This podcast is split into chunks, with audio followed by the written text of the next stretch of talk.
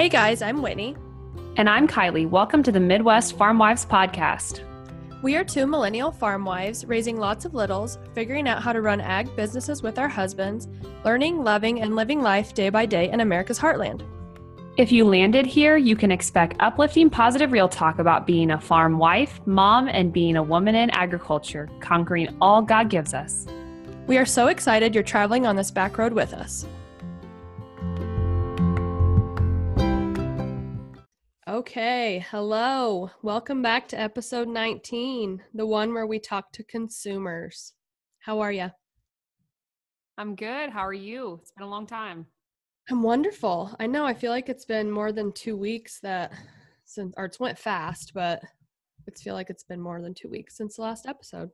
I know. We always normally we chat every single day, and it seems like these last two weeks between like just getting back on track after the sickness and um, all the things. It's the weather starting to get nice, commodity classic, and here we are.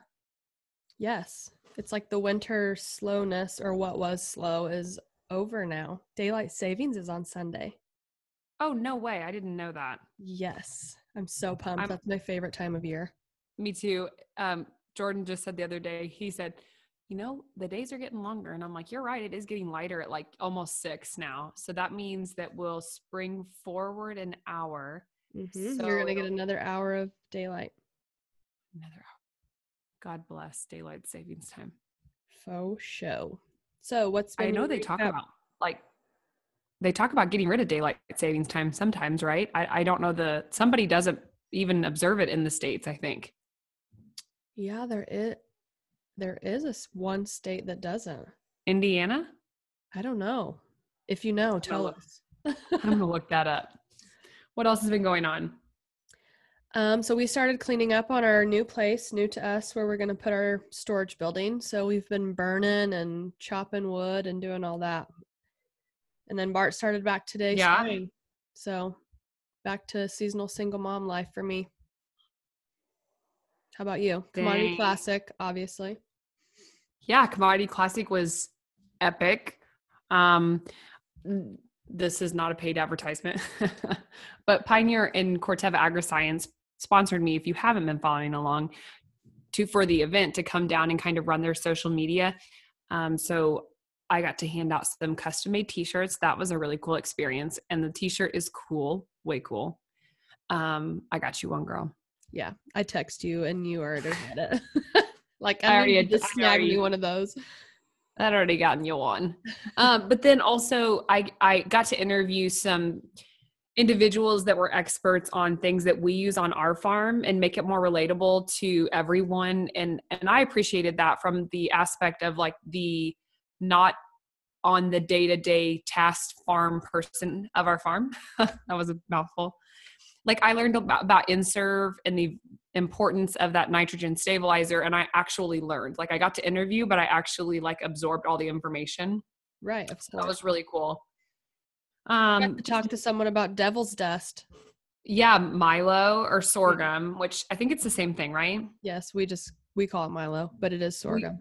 We, we would call it Milo as well, but sorghum is what the like what was said down there and he is actually a past record holder for sorghum I saw that. and so he was um it, you know he was helping me to understand what it was but i still am not quite sure i mean i, I know what it looks like in fields right like i've seen it before um we don't grow it or anything what else he was from anything about it being itchy Mm-mm.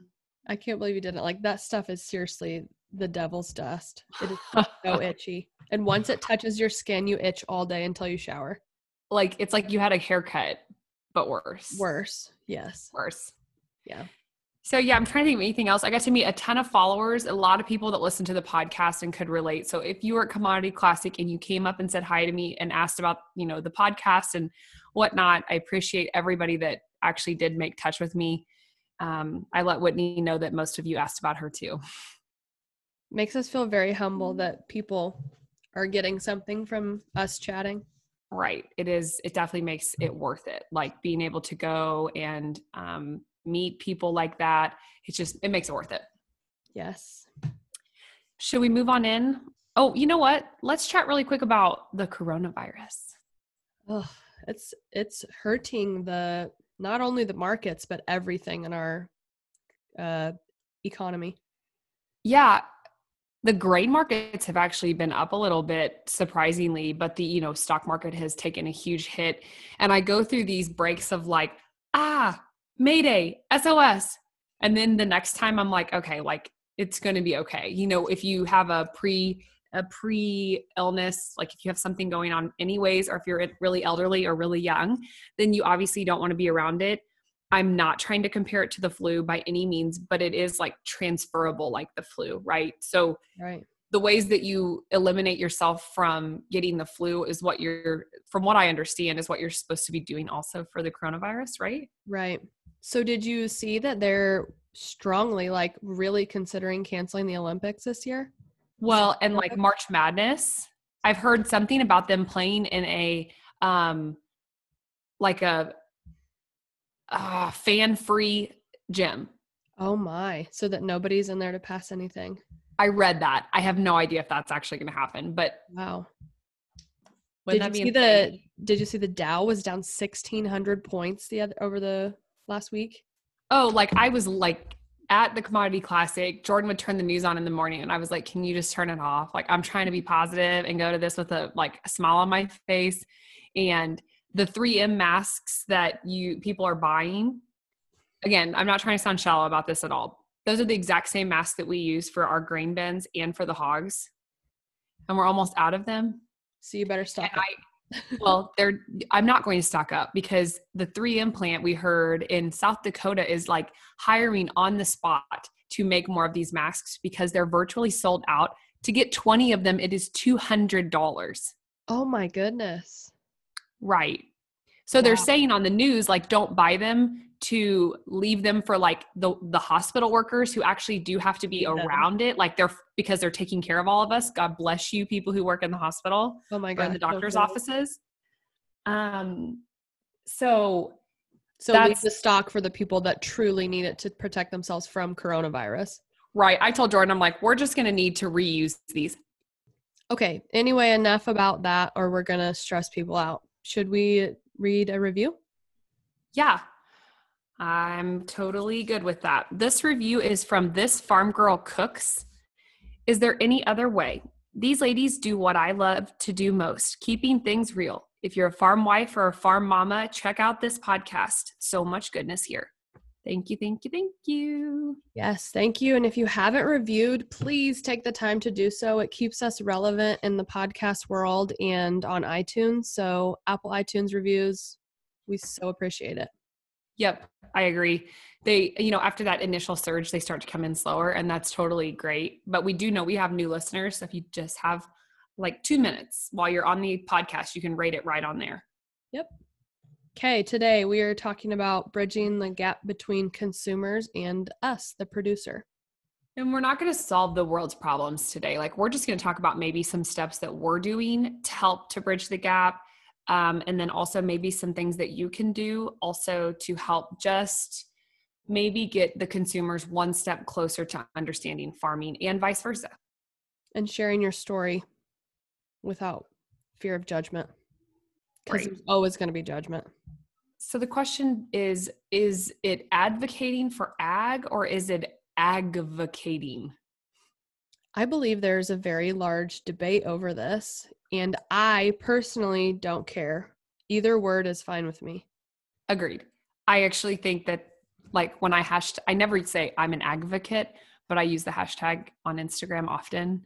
Um, I think it's kind of like farmer, farm wife, farm her, that whole debacle. Um, I think as long as you're doing what you're doing best, then like whatever people call you is whatever. Yeah, one word can sum you up.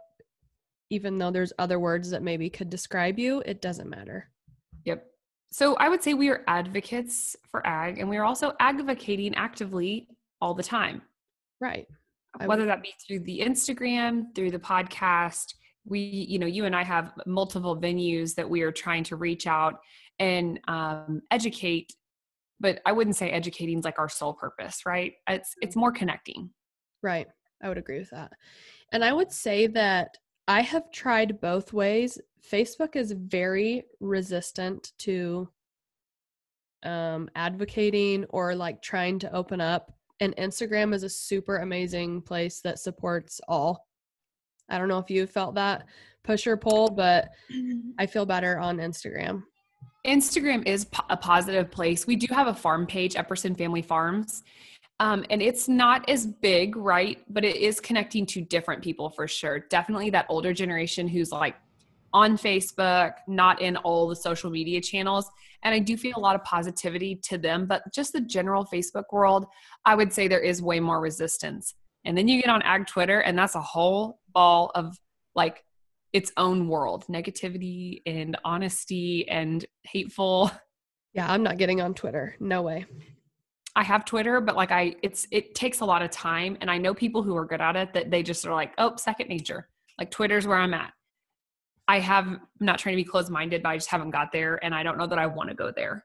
Yeah, I have really tough skin, but I feel like Twitter would break me down. It's like daggers. yeah, Straight at your I mean, heart. I still get some hate on Instagram and like even in real life, but I can shield it off pretty well. I've learned that, you know, I talked to someone the other day. She had posted about pesticides and was having issues with people, you know, not believing in what she was saying or the facts or whatever.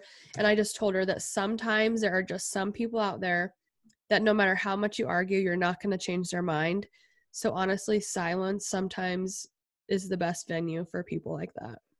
Yep. And You can talk yourself blue in the face and nothing's no matter how light or heavy the subject is, you're not going to change their mind. Um, and I think too, that's 100% accurate because we, if you remember back on New Year's Eve, I had like a vegan come at me, and I'm not generalizing vegans because once I shared something, I blocked. I was like, block and delete. I'm not, there's an absolutely, you're insulting my like my looks, my ability to be a mother based on the choices that I make to support our family. Okay, like we are not going to argue about this because it's That has nothing to do with pork now. That's I'm- being- I'm not bringing in 2020 like this. Yeah.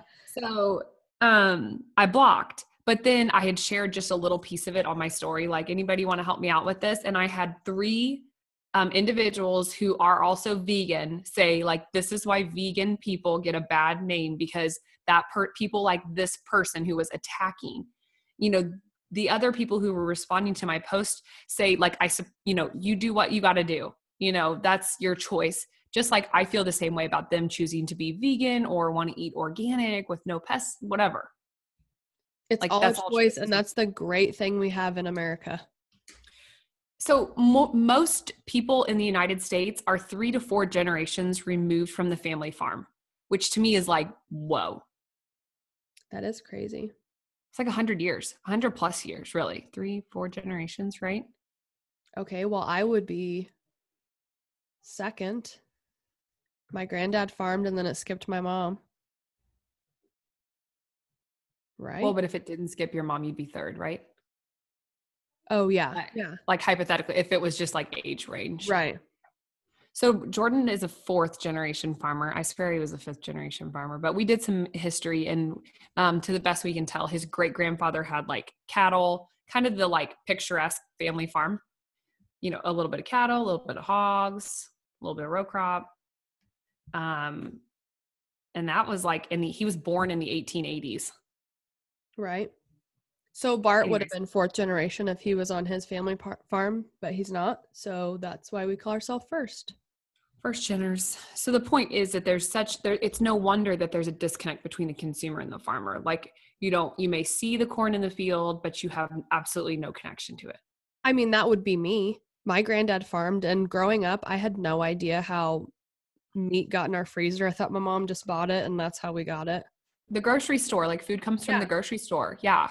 And I'm not like, I'm being very open by saying that, but that's how 80% of the world is. We just don't know where things come from. Yep. And the problem with that is then, you know, farmers and ranchers are making up less than 2% of the that US population. So not only are we tasked with doing uh, the farm work, the book work, the trading of the grain, the um, mechanics in the shop, and doing all of those things. And then we're also now having to tell our story. Like, that is a lot to have to add to your plate. Yeah, it is. And you know, a lot of people, I've had people ask me personally, why do you feel like you should share? Right.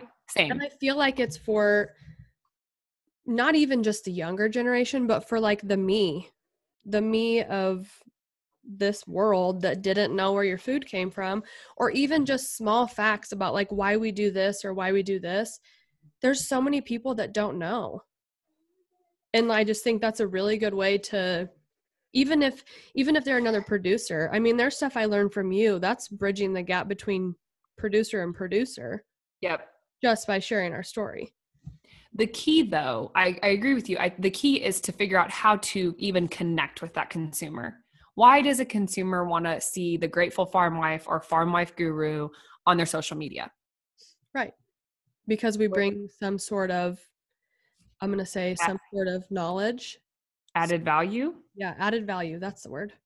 Whether that be inspiration, motivation, something about motherhood.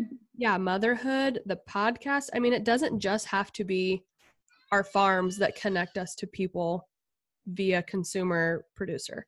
Yeah, and I think that the the force fed facts is not the way to advocate, in my opinion. No. All rights and reserved to Kylie's opinion to herself, right? But just giving endless facts, which are right. I agree. Like they're good facts, they should be used, but you have to connect in an, in an additional way. Like you have to offer a fact and, and make it to where someone wants to read about it and learn about it. Right. Or can somehow relate to it. And I'm not sure that we've perfected that, but that's what we're doing. That's how that's what we're trying to do at least. So we started with the Instagram. We're reaching out to that particularly farm wife I would say of the millennial age primarily. And we're we're saying, hey, we're farming, we're also moms, we're also wives, we also do the housework, we also do book work. Can you relate to any of these things and the craziness of our life? And we still want to be involved in our farm and share our story. And, and even in bigger things like your women in ag event and me going to commodity classic and actually getting to talk to people outside of our circles. Um that's what we're doing. Yeah. And, and in, the, in the big scheme of things some days it feels like you're just failing forward because you're really not sure if anyone's out there listening whether you're just talking to yourself. But i think that that's part of it. That's part of sharing your story and advocating is that it doesn't much matter if you reach a thousand people or one. It's if it's one person that one person can go tell someone else and you know that's how that that's how advocating works i feel like. I think it snowballs. I i agree. I think you get you get started and it does take a lot of back work. And we did not go from a thousand followers to seven thousand followers. Not even that that's a big deal but we didn't go do that overnight. It's about consistency and sharing little bits of your life because i personally think that the consumer wants to trust the American farmer. They want to see that we're actually families and raising our kids here and they're fine out in the field doing what we're doing. Eating the same food. Yeah. Um, yeah. that's one big thing. I, we don't have a special, you know, box of pork or we a, a, lot of pork that pigs that we raise to feed ourselves we actually eat the same meat that we sell to be put onto the shelves. We eat that exact same meat out of that same barn.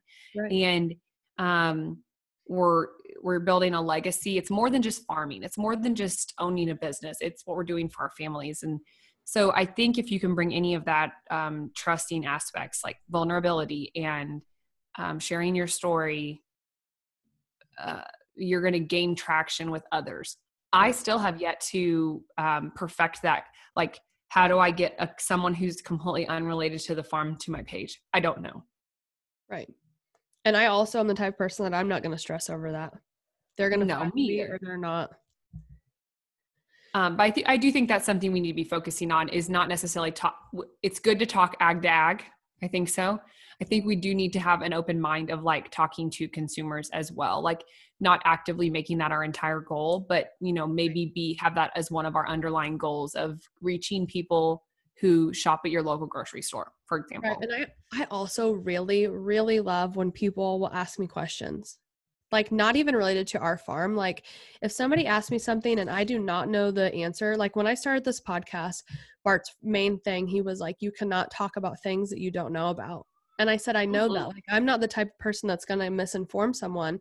Someone the other day asked me something about hogs or something I could not remember and it was like on a larger scale and I'm like you know what I do not know the answer to that but I can find out for you like it's just that easy like I, I didn't ill inform anyone I found out the information for them, relayed it back, and that bridged between me and her, like showing her that I could still find her some information because that's what I like to do.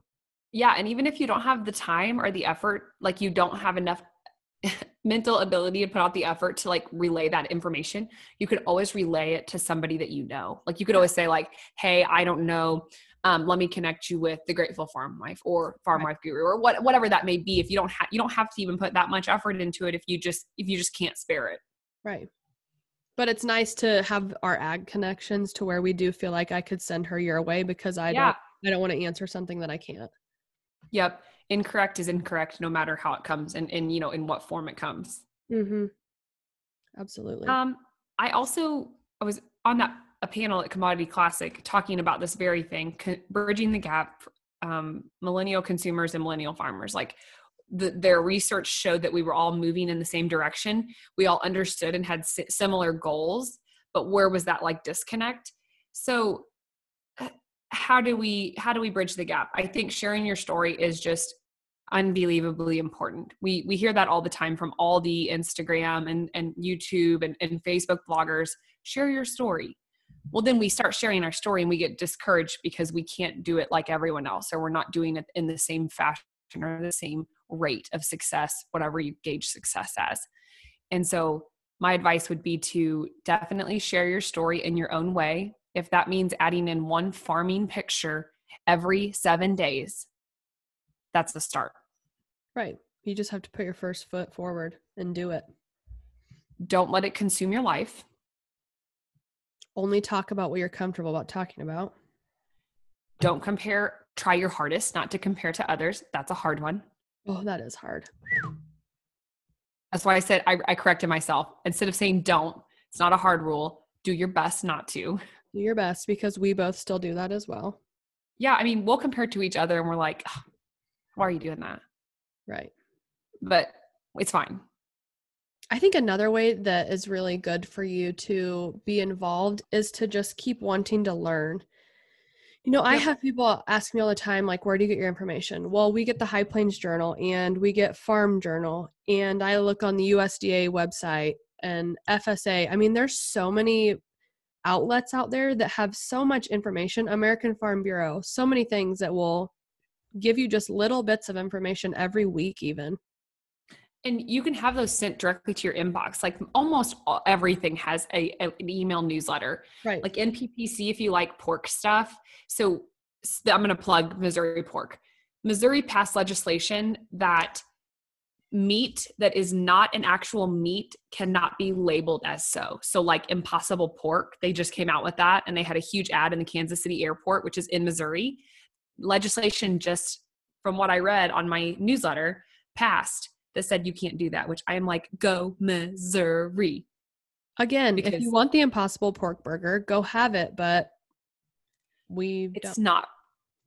It's impossible protein alternative protein source. You know what I mean? Like, yeah, it's fine that you eat it. That's it. That's not what I'm saying. I'm not gonna I'm not gonna spark an attack here, but I'm saying there um it's just I'm, you can get info it can all information can be readily available for you if you look for it. Right good information. We like the Trump report. I don't know if anyone out there does that. I, does it? Do you have to pay for that? Yeah. So like, the Van Trump report is a paid one, but really good. But I mean, the rest of those USDA, FSA, American Farm Bureau, all of those are just an email that you get sent every week, and there's so much information in there. High Plains Journal has great articles.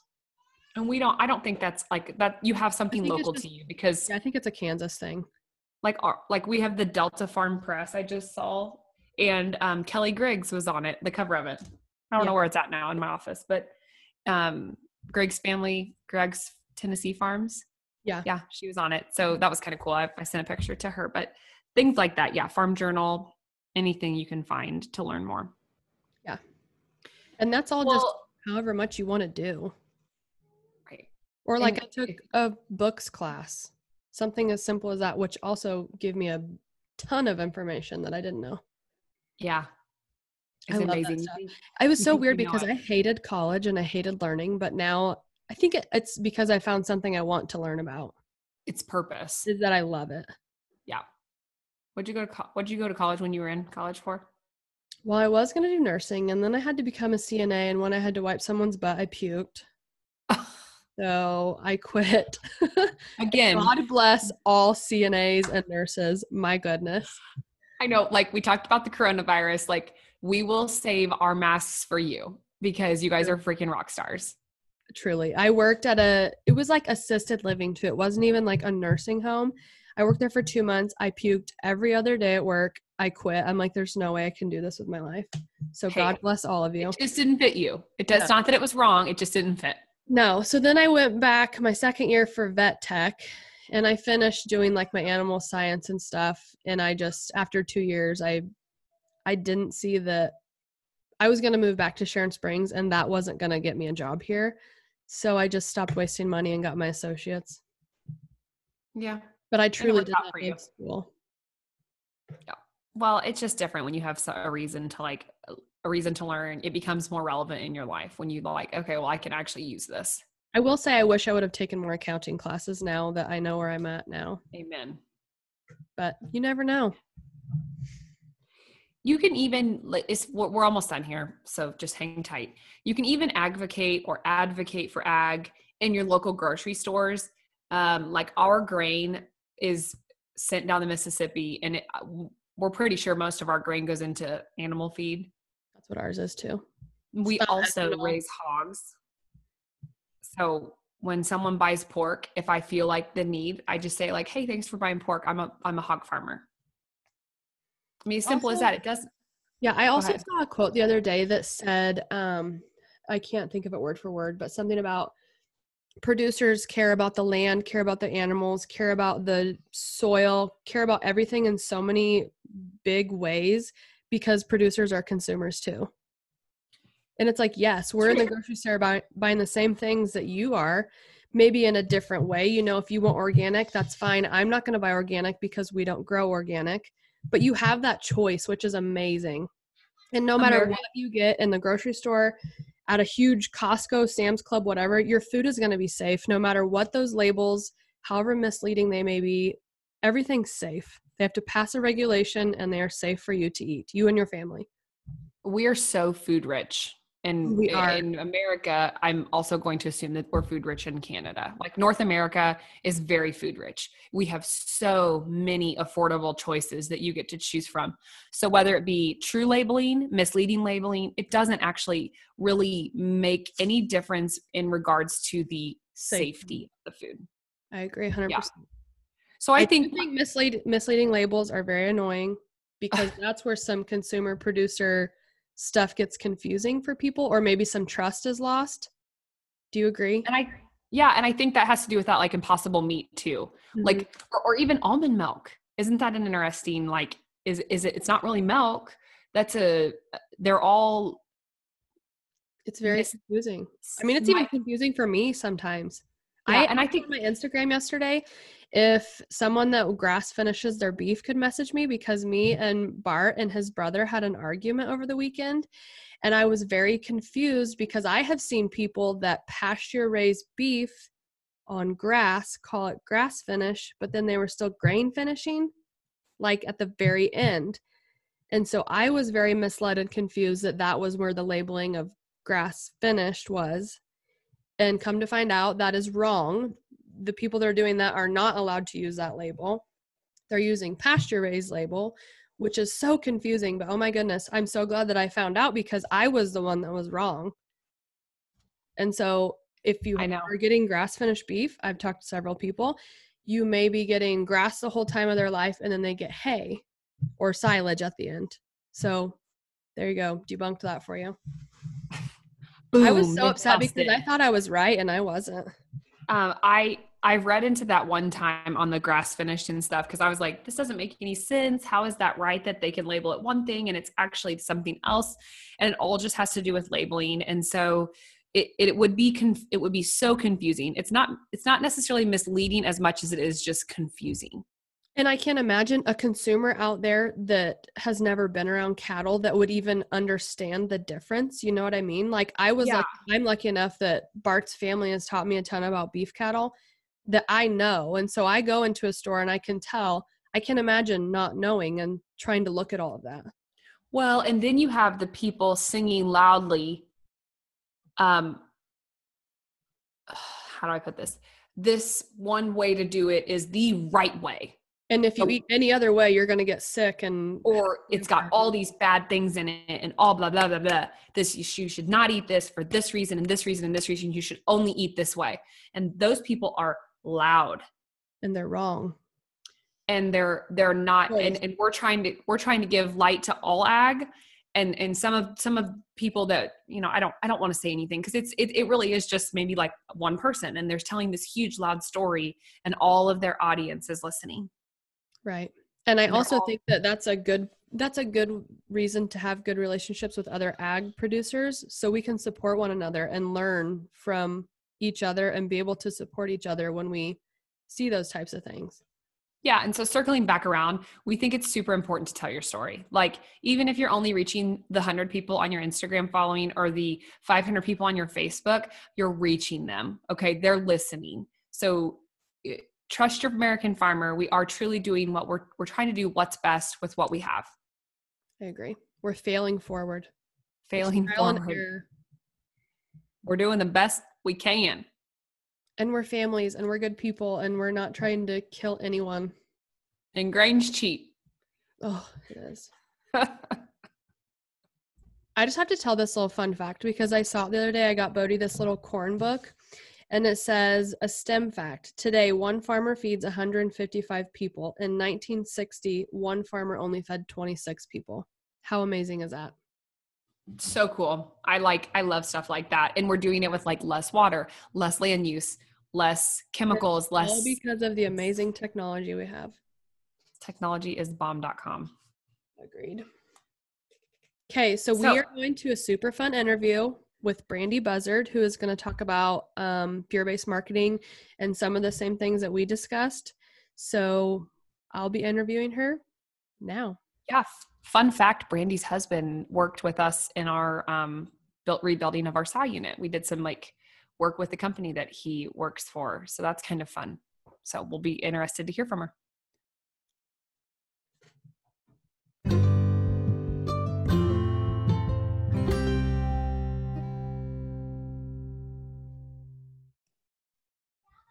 Okay, so we are here with Brandy Buzzard. She is going to do an interview with us today. Uh, how are you, Brandy? I'm doing well, Whitney. How are you? I'm good. It's sunny here and going to be 60, so I'll take that. Uh, same. I'm very happy spring is here. Yes, spring has sprung. So, do you want to give us a little short biography about you and your cattle background and everything? Yeah, so I grew up kind of like most people do in rural America, like in 4-H and FFA, and I knew that I always wanted to be involved in production agriculture, and I, but I didn't know, necessarily know how that was going to work. Um, and then after I met my husband when we were in college, we you know went through grad school and things like that, and then finally um, we moved to back to where I'm from in the same county, and we have been raising purebred Gelbvieh cattle for about four years now. Um, so I do that. You know, that's my personal beef industry um, involvement, and then on a professional side, I have worked for the Beef Cattle Institute and K State Research and Extension. I did uh, about four and a half years with the National Cattlemen's Beef Association, and now I am with the Red Angus Association of America, and I've been there for about two and a half years. So a very beef uh, beef heavy lifestyle and career for me. Yes, it sounds like you've experienced a lot in your short young years. So, when you Well, thank you for saying I'm young. you're only as old as you feel, right? That's true. Well, maybe I don't. We don't want to go by that. Maybe I don't know. So, Kylie and I discussed before this interview that your husband maybe helped with their sow unit stuff. Oh, I'm certain That's Yeah. him. There's only Pretty there, he has a very unique name. Yeah, and he uh I'm certain that was the same person, yes. But, I mean the ag industry and beef and pork is all very small world when you get down to the brass tacks. Oh yeah. So, sure I'm sure that was him.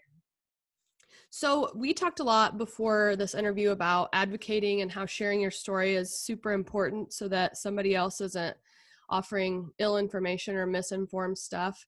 Um, how do you feel about advocating and sharing your story? Well, I mean, to me, it's just part of. It's a integral and necessary part of being a beef producer. Um, I care very, as as most beef producers do, I care very much about preserving the land and preserving our business, so that my daughter and her future children will have this this operation for generations to come. And and honestly, if we don't stand up for our beliefs and for our lifestyle, if we're not at the table, we're going to be on the table a good friend of mine, Debbie Lyons Blythe, has always said that, and I love that saying. So if we're not willing to speak up and share what we do, somebody else is going to do it for us, whether it be PETA or HSUS or some other animal rights activist group, and we're not going to like the narrative that they're sharing. So to me, this is if you want to be in the beef business 20 years from now, you need to be an advocate for yourself. Right. We completely agree on the farming side as well, just because there's so many. We also discussed um, fear based marketing and labels on beef and GMOs and all that stuff in the grocery store.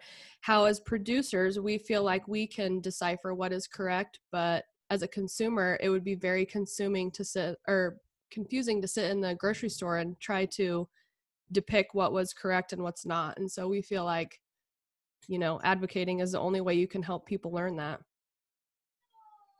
Yeah, I mean, again, there's so much information out there for grocery shoppers to that's just inundating grocery shoppers and something I've shared in the past with people is that like if food is in the grocery store, you don't need to be scared of it. The food in our grocery stores is safe.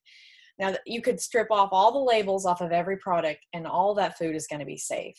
So what I talk to moms about a lot is you know if you worry about what you're if you're in the grocery store and you're struggling between like the regular mac and cheese and the organic mac and cheese you're a good mom. You don't need to worry about what kind of mac and cheese you're giving your kid. The fact that you're worried about the food you're feeding them and that you're concerned shows that you're a good mom.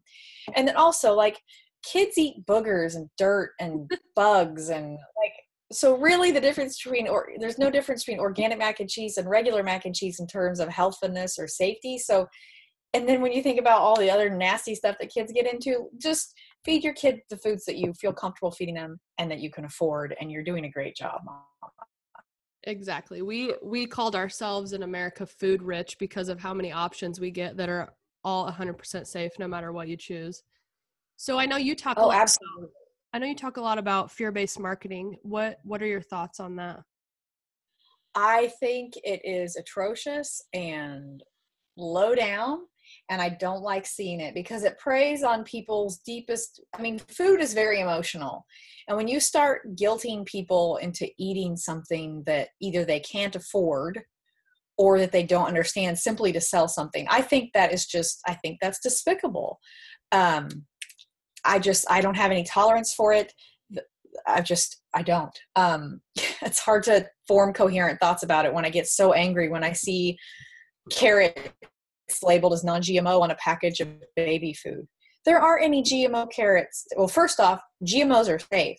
Secondly, there aren't any GMO carrots on the market, like at the grocery store. So a, a, a label saying non-GMO carrots is just pointless because there's no counter product that you're that you're differentiating between and that's just that's just dirty marketing and i don't think there's any room for it and this is part of the reason why people can't trust people have issues trusting where their food comes from is because there's so many labels flying at them that they don't know what to understand. So um, i don't have any tolerance for it. When i see bad behavior in fear-based marketing i call it out. And i call it out when i see it on the when i see agriculture doing it too. So because we can be guilty of it and i think it's just as despicable and silly when we do it as well. So i call it out when i see it wherever wherever i'm at right and i i just think it makes that bridge between a producer and a consumer even larger and it makes them not trust us it, you know they make gmos out to be so terrifying that they see that on a baby food label and they're not going to buy that i mean why Yeah. wouldn't they? Made it scary it yeah it's just it's like I said, it's just despicable. I I cannot stand when they do that. And moms have enough struggles and challenges going on in their lives as it, as it is without having to worry about whether or not the baby food that they're going to give their kid is is good for them. So moms, if you're listening, baby food in the grocery store safe. Feed your kid what you want. You're going to be okay. Right, exactly. I totally agree with that. And I mean even me before before we started farming our first kiddo, you know, I was a new farm wife, I was a new mom, I was new to agriculture because I didn't grow up in it. And I was that lady in the grocery store. Like everyone had made me scared of GMOs until I learned and we started planting GMO corn and everything. It was scary. I mean, it's a it's a consumer fear-based marketing and it's I agree, it's atrocious. So yeah, they're probably I would say that's probably the worst offender of the fear-based marketing is the non-GMO movement because there's uh I think I was I was at a conference a couple weeks ago and Jolene Brown was speaking and she was talking about how she had been in a grocery store and she saw a sign labeling non-GMO water. I mean, come on, non-GMO water. That's ridiculous. There's no a GMO has to have DNA. There's no DNA in water. I know. Um so it was just interesting to hear how far companies are willing to go to make a buck. They don't it shows that a lot of times they don't care about their customers. They just care about making a dollar.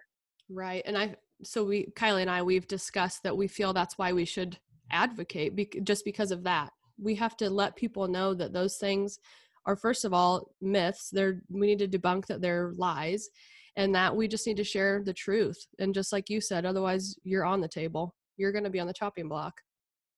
Yeah, absolutely. Uh, 100% agree. So I know you did a podcast the other day. I actually just listened to it yesterday and you guys named some ways or seven rules about advocating. Is that what it was? Yeah, it was a podcast I did with the Beef Cattle Institute at K State, and it was we talked about a lot of things, but we talked about sustainability and grocery shopping and and advocacy and things like that. And and the last part of it, they do like a list every episode, and the, that list was like seven ways to be a a better advocate or something. I can't remember the exact title, but it was about being an advocate. So can you name some of those for us? okay. Sorry, I should have known that was coming. Um, so one of the ways was, um, well, one of the things was uh, thick skin. So if, as an advocate, if you can't take being called a bad mom every once in a while, you maybe should sit this one out because that happens. When I called out Gerber for the non-GMO carrots, I got called a horrible mom and an idiot and some other not nice names because like why didn't i just make baby food for my child which never occurred to me to ever do. That's not something i've ever wanted to do was make baby food. So um, but that made me bad mom. Another one was um, stay in your lane. So um, i if you follow me online or heard me talk in the past like you know i'm not a farmer. My family my husband and i we have custom cut hay and then we or we pay someone to do our hay and then we have cattle. So we don't farm anything, nothing. I don't have anything against farming, but we just don't do it. We don't own land to farm. So um, I don't speak about farming. Like I'm not going to get out of my lane and talk about one crop versus the other and all the intricacies of it because I just don't know that. So as an advocate, I have a lot of friends like like you know all about growing GMO corn. So if I have someone ask me a question about that, I can refer them to you. So it's a, I stay in my lane. Um, another one is that you don't have to be online to be an advocate for agriculture. A lot of people think that you have to have like a big blog and Instagram and Facebook and all these social media things. And I'm using my hands and I realize that the people can't see me talking, can't see me right now. But you don't have to have all these different social media outlets. There's a lot of ways that you can focus your efforts at home um, whether that be speaking at like a Rotary Club or a Knights of Columbus meeting, or you know going to um, like hosting a day at the farm for kindergarten classes, or um, just going to the grocery store, like if the local women's cattleman club or something like that, or like the local women's group wants a cattleman or cattlewoman to come help them pass out beef samples. Like those are all ways that you can get involved in your hometown in your home region, and you don't have to make yourself be out there on social media. So there are lots of ways to um, to get involved without being on social media. So I think those are three really big ones that that people should understand. Yeah, I totally agree with that. And you know, stay in your own lane. You can also get to where you think that you're not advocating to anyone because you don't have 10,000 followers. So I always think if I can just reach one person and then it's a waterfall effect that they can let someone else know that I'm doing what I feel like I was set out to do. Yeah, oh, absolutely. I have um and when I give presentation like when I speak at conferences and things like that, I have a I talk about how growing up I rodeoed and I still rodeoed and my I didn't grow up with like a you know like a 75 foot trailer and a big rig I, I mean we just that's not what we did and but my dad always told me it's not about what you pull up to the rodeo it's about what you back out of the the trailer and um, how you can perform in the arena. And i apply that same mindset to advocacy. You don't have to have a facebook page with like 10 or more thousand followers or 20,000 followers on instagram or a big blog. Like the fact that you're doing something little every day and if you can reach one person then then you've accomplished something. So um, on days when i feel like i'm not reaching anybody I, I remember that there are a couple people that always comment. They're very active on my facebook page. Um, one's name is chet and the other's name is Larry. And Chet does not want to farm, but he is very appreciative of what farmers ranchers do. And he constantly makes comments that says, you know, thanks for sharing that information. I didn't know that. And Larry is a man who told me that ever since he started following my blog, he has felt far more comfortable eating beef than he had before in his life. I mean, that's the whole point right there. That's the point of advocacy is helping people be confident in the food they are eating and not be scared. So if I could just meet a Chuck or a, if I, every month I can meet one Chet and one Larry, I feel like I'm doing my part in helping preserve this lifestyle for future gener- generations. Exactly. Those are both really awesome examples that you gave there. And so, also on that note, did you just receive an award for advocacy? Is that correct? Um, yeah, I did. So in um, January or February, I was named the um, the National Cattlemen's Beef Association Masters of Beef at NCBA Masters of Beef Advocate Advocacy Advocate of the Year. It's a really long title for an award, um, but anyway, Advocate of the Year. So that was very um, that was really great. I was honored to receive that, and um, yeah it's, it's been nice. People have been very kind but i'm kind of honestly i'm not very good at dealing with like attention like that so i'm kind of ready for the next advocate of the year to be named so that that i won't have to talk about won't have to talk about it anymore but people have been very kind and very supportive. Well that's awesome. Congratulations on that. And so one more thing that i wanted to ask you about um, i i can't quite remember exactly what the title was but you wrote a letter to fox news? Um last february I wrote a letter to Con- Congresswoman Ocasio Cortez after the Green New Deal came out. Um, and in the frequently asked questions of the Green New Deal, there was reference to cows. I hate saying this word on air, but cows farting. And so that, le- I would advise no one, don't try not to say that word on like national television if you can get away with it. Um, but I wrote that letter, and after I wrote it and emailed it to her, I put it on my blog just you know, for the heck of it. And then I put it on Facebook and it blogged it crashed my blog three times in like 48 hours. And to date it's it's had like almost 275,000 people have seen it. So it definitely went viral. And a lot of big thing, a lot of cool things happened from that. So yeah, well, TV that was- interviews and the White House and all that kind of stuff. Yeah, and it was a good letter. Oh well, thank you. As we all know, cattle aren't the problem cattle are not the problem. You can't you can't have 300 million cars on the road and i don't know how many flights we take a year. I have it written down somewhere and then look at cows and point the finger. Right. it's just it doesn't take common sense to look at that and figure out that cows are not the problem. I don't think it takes much common sense to figure that out but apparently i am in the minority on that. Right. Again we are raising our kids and living the life so that's why we have to advocate i guess for folks like that. Exactly. I mean, I live where there's pretty clean air. So I get I don't I can't imagine why someone yeah. would think that cows are having are complicating things, especially when you go to a city and you see all the smog, but Right. So right. anyway, we're about to that's going to send me into a whole new rant right there. You have to write another blog. Yeah, no kidding. I've got one in the I I published one the other day about modern cattle ranching and I've got an idea for one about like looking in the mirror and facing facts and I've got to figure out how to write it in a way that doesn't show how angry I am when I hear someone blame cows. right. Well, it's, I mean, it's our lifestyle. We love what we do. We put our blood, sweat, and tears into it. So when we get accused of harming people or trying to harm people, it's really hard to take. I, I understand that 100%. Yeah. No one likes to have their career and their livelihood attacked. So No. So I really appreciate you being on with us today. Um, for our listeners, where can they find you on your social media or your blog, or where would you like them to look? so on Instagram, I am Brandy Buzzard, Brandy with an I and Buzzard like the bird. I'm the only one out there. Um, and my Facebook page is facebook.com backslash buzzardsbeat. And my blog is buzzardsbeat.com. Well, those are all I know. I follow you on all of them, and they're all very, very good platforms. So I appreciate you advocating for um, beef and teaching us things, and I also appreciate being on today. Well, thank you very much. I was excited to be asked to be on the Midwest Farm Wives podcast. Yes, and also Brandy is going to be a speaker at my Women in Ag event in May. So we will get to hear her talk about all these things more in depth that day. I'm so excited to be there. I was look actually looking at my travel, like trying to figure out.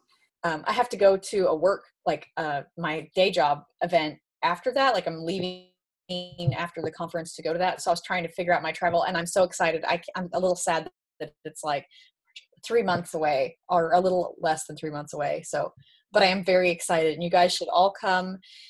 Uh, Whitney has done a fabulous job lining up really engaging and enthusiastic speakers who are going to make you think critically not only about like fear-based marketing but also um, just about being women in agriculture and being moms and careers and our faith and just all these really great empowering topics and it's just going to be an awesome time and you guys have got to get registered I agree. I'm very excited. I'm more excited maybe for myself to meet everyone and listen. And so I can't wait. I know I like there's all these people that you know you're friends like you're friends with people on social media and then you realize like Hyatt my husband Hyatt asked me the other day because I was telling about this convent I was telling about this cultivating courage event that you've organized and um he was like oh that's Whitney with you know Whitney Larson I was telling about you guys are with the Larson Angus Ranch and like um, your father-in-law knows my grandpa because of border collies and like i've been to y'all's ranch through another program and then like my husband is friends with you guys and like it's such a small world. And then he was like yeah i mean uh so he's like so when did you meet her? And i'm like oh uh i haven't actually. But but we're friends so that's just one of the beautiful things about social media. I mean there's a lot there's can be downsides to social media but like i've met so many great people virtually and and i'm excited to meet so many of those people in person at this event. It's i'm very very excited. You again you guys can't see me like flapping my hands in excitement but i am very excited. Yes, it's going to be great. Well, I appreciate you so much being on today, and we will see you in May. oh, i will see you in may. Thank you and, and good luck with your sale Thank you.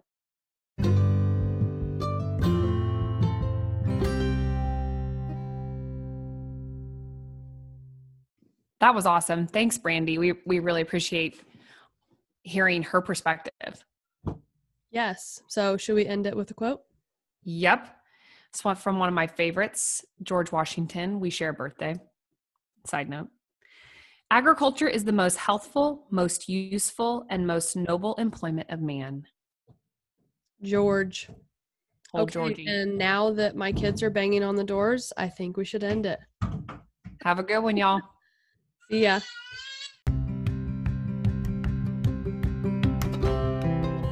We sure appreciate all of you listening today. We would love to reach more women in ag. If you would like, please share our podcast with your friends and let us know what you think. You can also find us on Instagram at Farm Wife Guru and at The Grateful Farm Wife. Be sure to follow or subscribe to the Midwest Farm Wives podcast on your favorite podcast streaming app. We'll see you next time. And remember, every day may not be good, but there is some good in every day. Stay grateful, friends.